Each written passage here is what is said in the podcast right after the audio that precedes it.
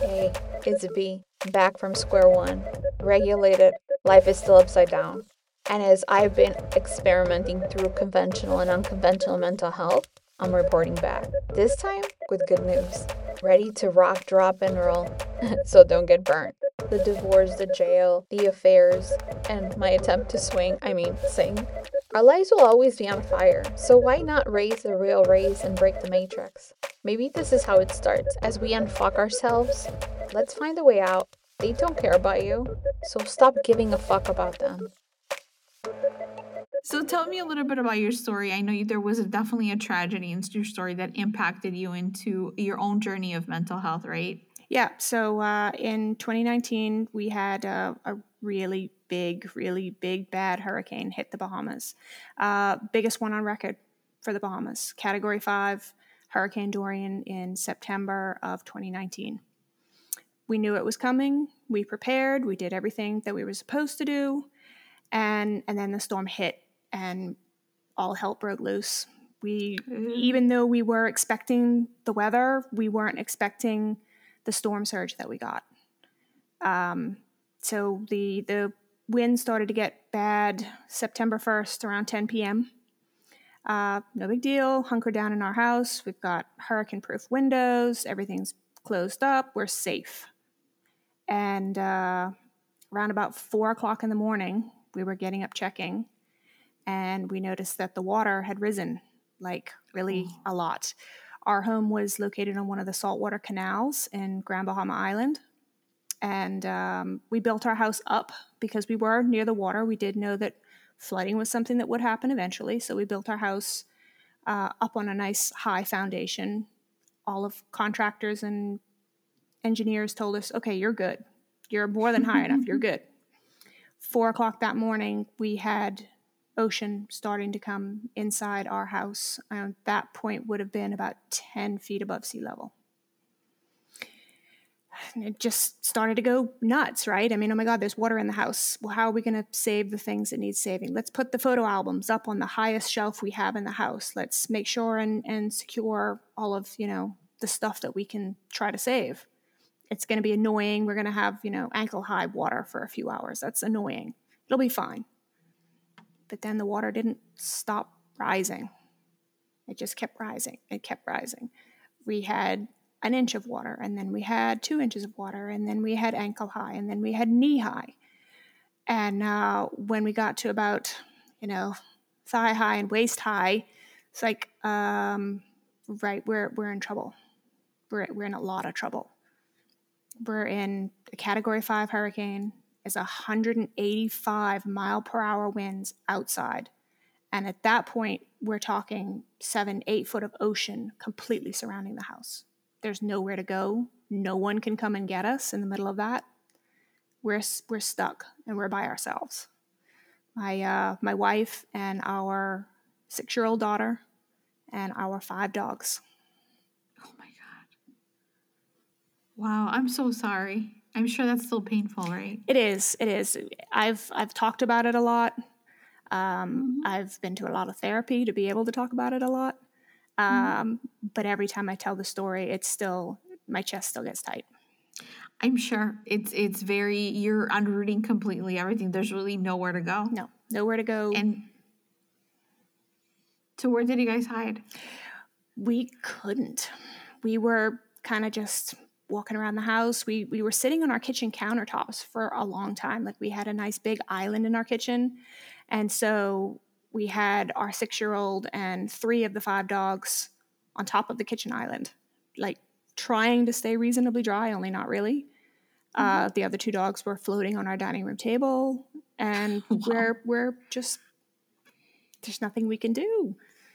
When the water got to countertop height and there was no hiding from the water anymore, we actually put out a formal SOS, we're in trouble, we need help.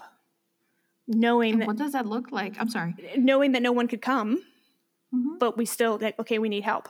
And that was a Facebook post with photographs of the inside of our house and wow. Phone calls to family and friends, and this is how high the water is, now the water's this high, now the water's this high.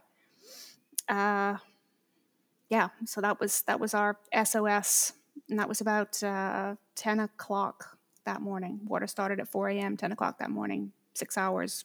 Okay, we're in trouble. We're in a lot of trouble. The water kept rising, and it got to a point where fear clouded logical thought entirely. And tunnel vision started happening. And we need to save her. What are we going to do?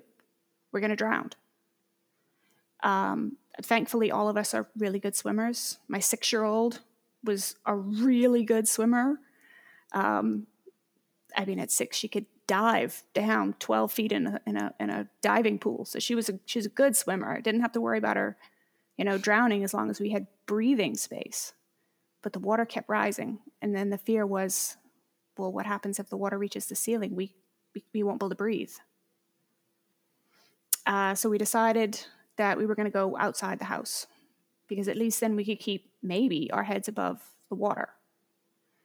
And the fear was that if the water got high enough to cause pressure in the windows and the doors, that we wouldn't be able to open them anymore, because that's what happens, right? You sink a car in a river or something, mm-hmm. You can't get out because of the pressure. So we decided to go outside, and we went outside through a window, basically swam out of the house because the window was already under the water, and floated with some patio furniture and a kid's pool float and some floating, stuff that was just that we could hold on to, a cooler, and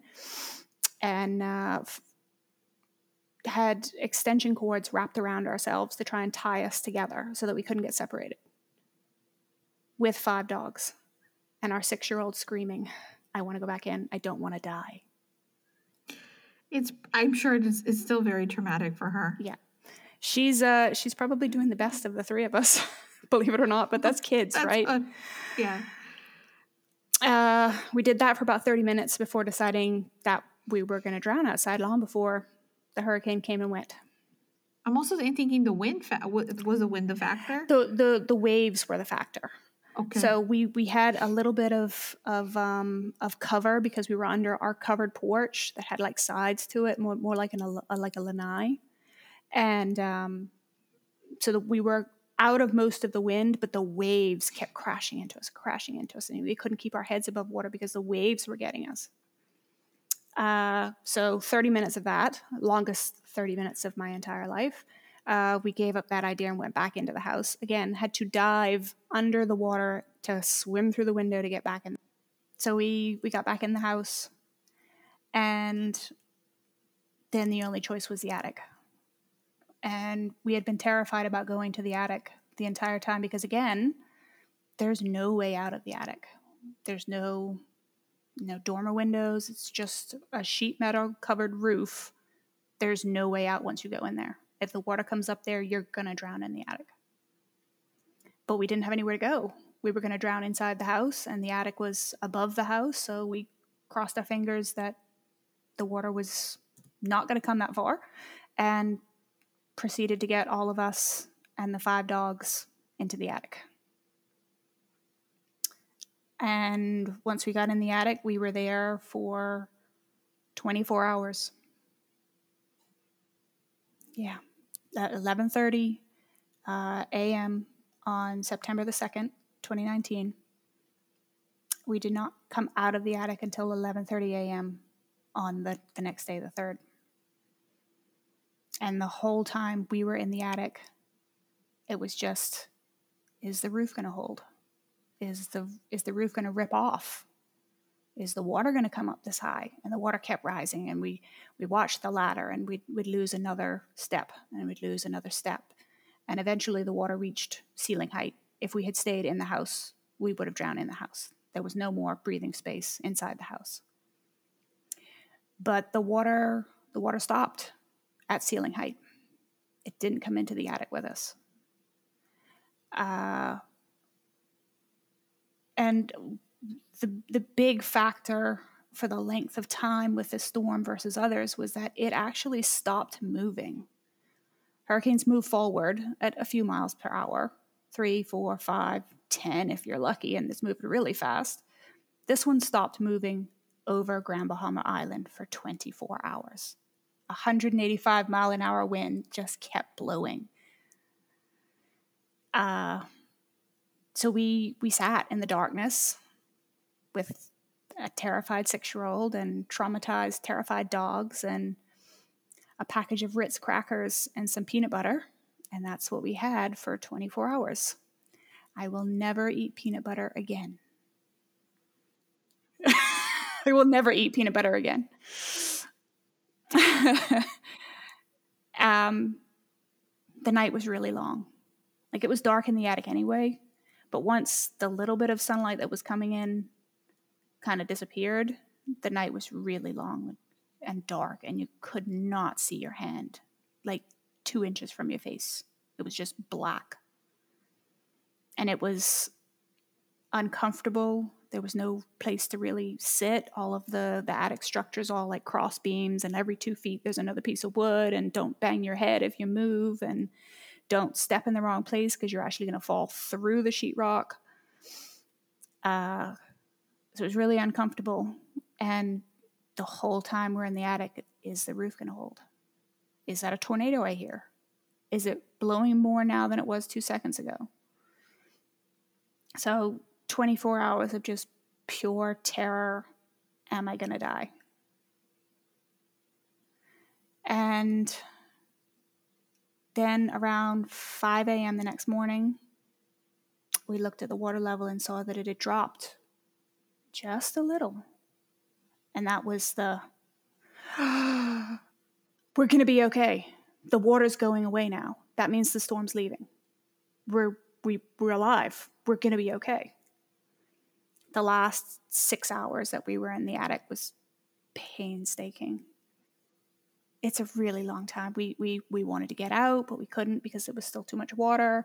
And then we had no idea what it looked like below. I mean, we've just had all of this wind and water, and at this point, what's safe, right? So we waited until most of the water had gone out of the house. We came down the ladder, 11:30 a.m. There was still ankle-deep water. Brought our daughter down, brought the dogs down, put everybody on the bed. Stay there, don't move. There's broken glass everywhere. As we're walking, we're crunching. It's like someone's going to get cut or hurt. Just stay put. And my wife and I sort of started to walk around the house, and like what we saw isn't even comprehensible. I mean, a washing machine went through our entire house for 24 hours.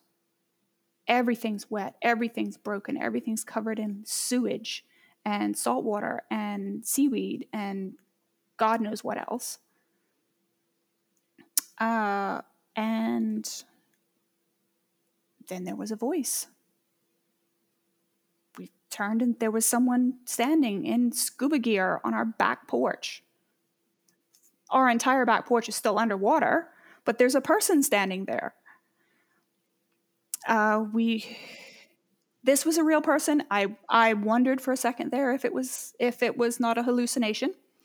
But he took off his mask and his goggles and his face coverings. It's like, are you guys okay? We knew who it was. Friend of ours was like, we're here to get you. No one's heard from you guys in 24 hours. You're the first people we've stopped to. We've just come out to start looking to help people. You're the first stop. We went by boat when we were still in 75, 80 mile per hour wind. They came and got us. We had to swim from the house to the canal, to the boat with the dogs and the 6-year-old to get in the boat. It was a grassroots rescue long before like actual organized rescues were happening. And they came and got us, and they took us to a shelter. So our closest neighbor was about 600 feet. They had a second story. They had a second story to go to, and so they were fine. They stayed dry. We debated during the middle of the storm our ability to swim to them. Can we do it? Can we leave the house and swim with the 6-year-old and 5 dogs. Someone's going to drown. Amazing. So if you found your neighbor in your living room or your bedroom, fully geared in a scuba diving suit, that must have been really, really impressive. It was. Like, we couldn't figure out where he had come from because he just, like, magically appeared. He couldn't possibly have swam there. But, you know, he was like, are you guys okay? Is Hazel okay? Are the dogs okay? We're here to get you. Who's we? Oh, I'm here with the boat. The boat's around the corner because it's, like, really windy and they need to stay in the cove and they'll come back when we're ready. Okay, we're ready. Let's go. It took a couple of tries because the weather was so bad. The boat was too small to be out in that kind of weather. The bilge pump that was supposed to be pumping the water out of the boat was malfunctioning, so the boat was risking sinking as they were coming to get us. So there was a lot of sort of move fast, get in. Doesn't matter if you get hurt, just get in. But we managed to do it with only some bruises in the process. Unfortunately. Yeah. Were you able to take something with you? Were you able to come back? We came back to the house the next day. So when we left with just us and the dogs, nothing. Do you have small dogs? We had 4 small dogs and a medium-sized dog. Wow. I mean, carrying and maneuvering a small dog through all of that is, I'm sure it was difficult. Yeah. Yeah, it was. So you came back to the home. I'm sorry, I interrupted you. You came back to your home the following day. What did that look like? It looked like there was nothing left. It looked like everything was ruined. Everything was broken. There was nothing. And the hopelessness set in the second you walked in. It's like there's nothing. Everything's gone. Everything was wet or broken. The furniture was moved to different parts of the house and smashed. Our living room couch was sitting on our kitchen island. Just the insane things of, all of our wooden entertainment centers had been torn apart and upside down and smashed. And things from one part of the house were in another part of the house and buried under mud and seaweed. All of the photo albums that I had wrapped in plastic bags and put on the very top shelf disappeared entirely. Did you ever find them? Photo albums, no. Oh, so they're long gone. Yeah, there were a lot of things that just the hurricane took them. Now, whether they ended up in the bushes 2 houses down or in the middle of the ocean or halfway to Bermuda, no one knows. Absolutely. So from that point on, what did your life look like? You know, you come in and you absolutely had nothing. I'm assuming you had to start all over. We did. We evacuated out of the island 48 hours after the storm by small plane, one of the first supply planes that came in to bring supplies for people on the island. We were able to get on one of those and get out to Florida. For us, it was the best thing to do was just to remove ourselves from, it was a complete disaster zone. Parts of the island were okay. The part that flooded looked like a bomb went off.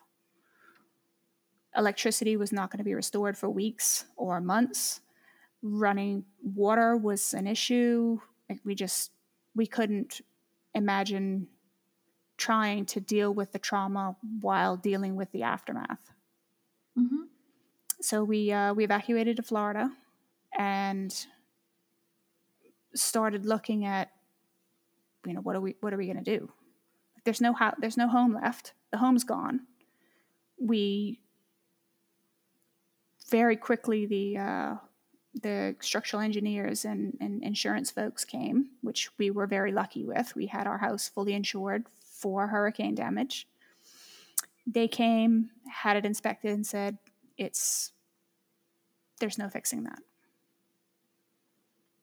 So we just decided we were never going to do it again. You were done. We were done. I don't blame you. We were done. And prior to Hurricane Dorian, we had issues as a same-sex family living in the Bahamas. There are still laws that do discriminate against LGBTQ plus folks.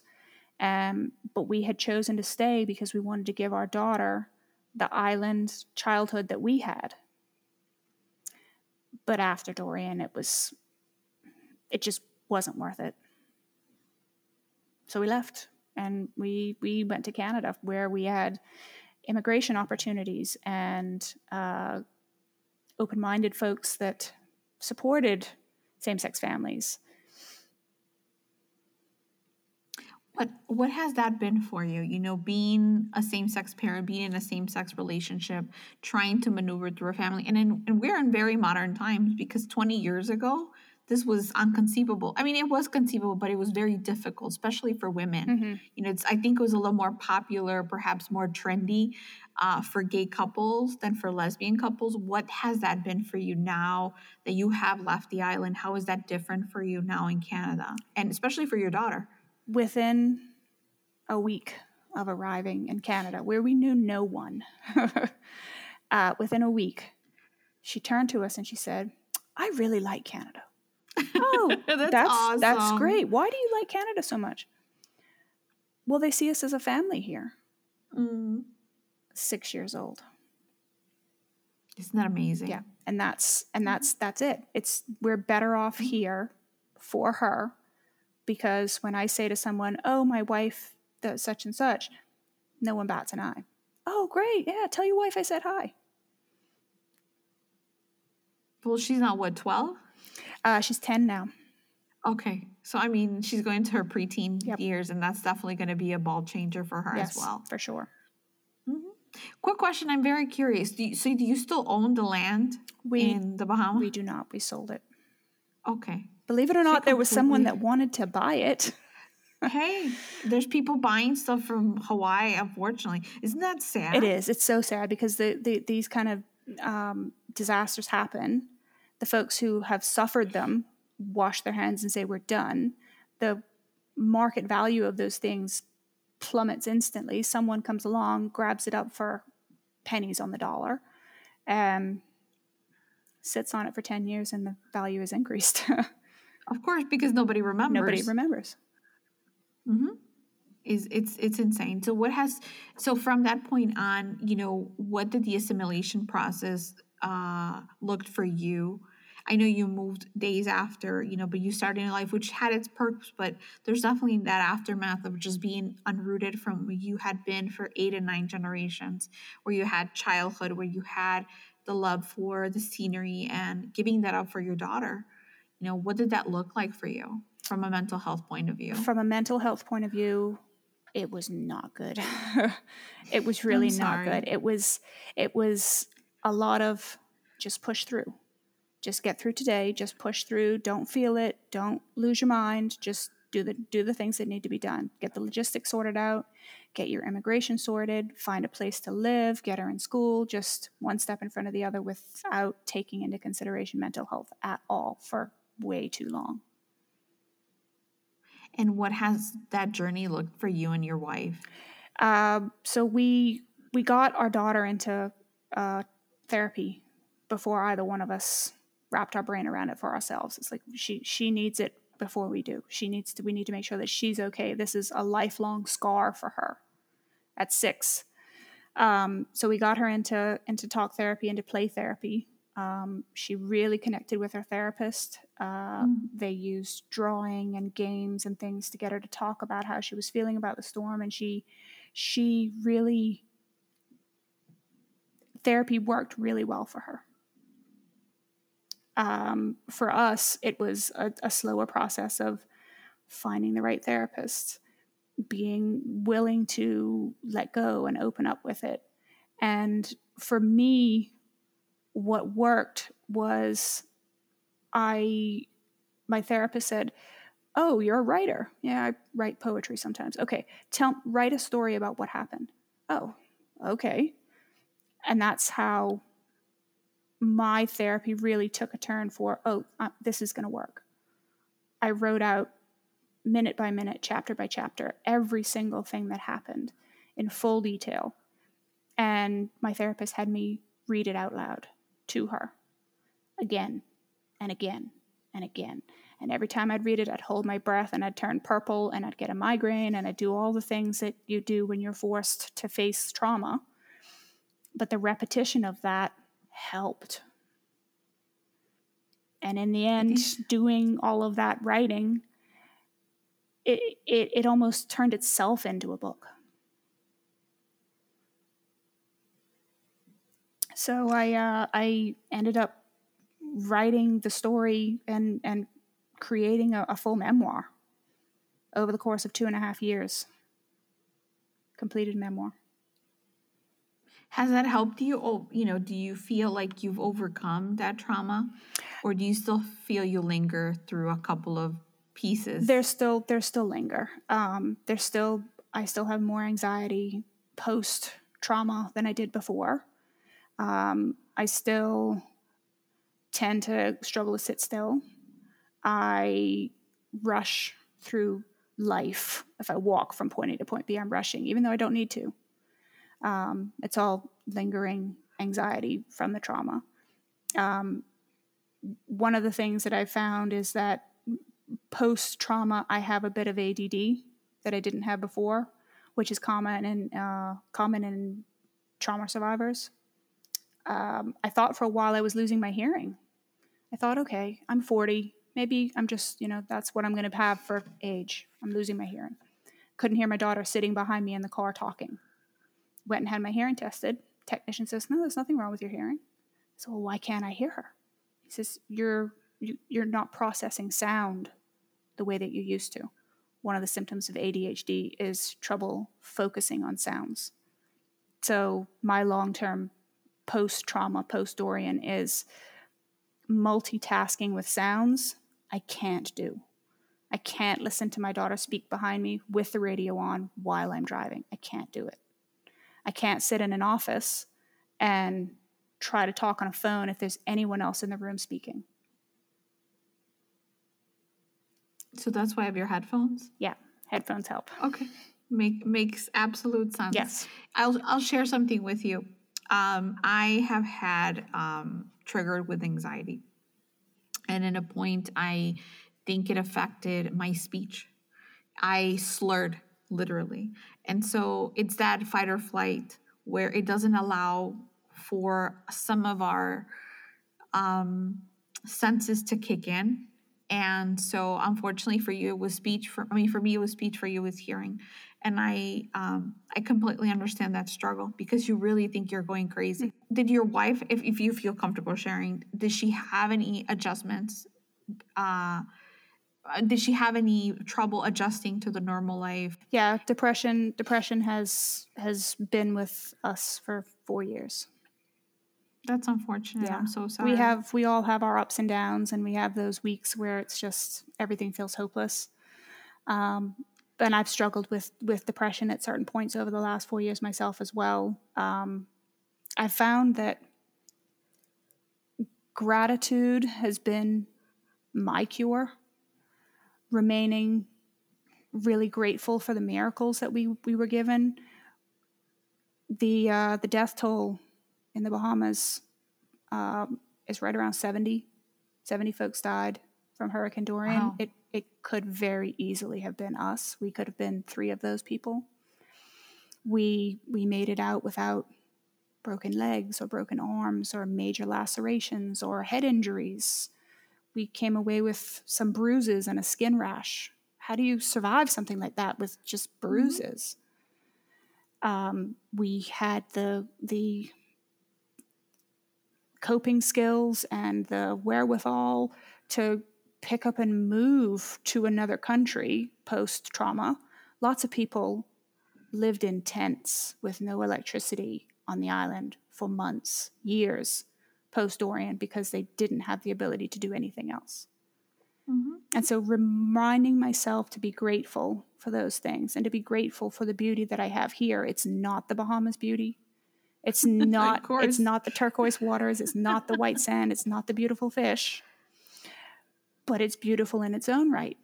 We live right near a river. It's a beautiful view. It's water. It's not ocean, but I stare at it a lot and pretend it's ocean. And so just reminding myself to see those little things and remember to be grateful for everything. That helps. Absolutely. Question, do you feel guilty? I did for a while. There was a lot of guilt in the first year.